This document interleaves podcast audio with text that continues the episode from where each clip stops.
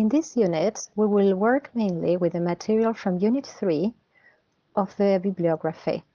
Below you will find activities and information about the topics presented in the unit. This material will be complemented in our virtual online synchronic classes, and they will also include some presentations and meets.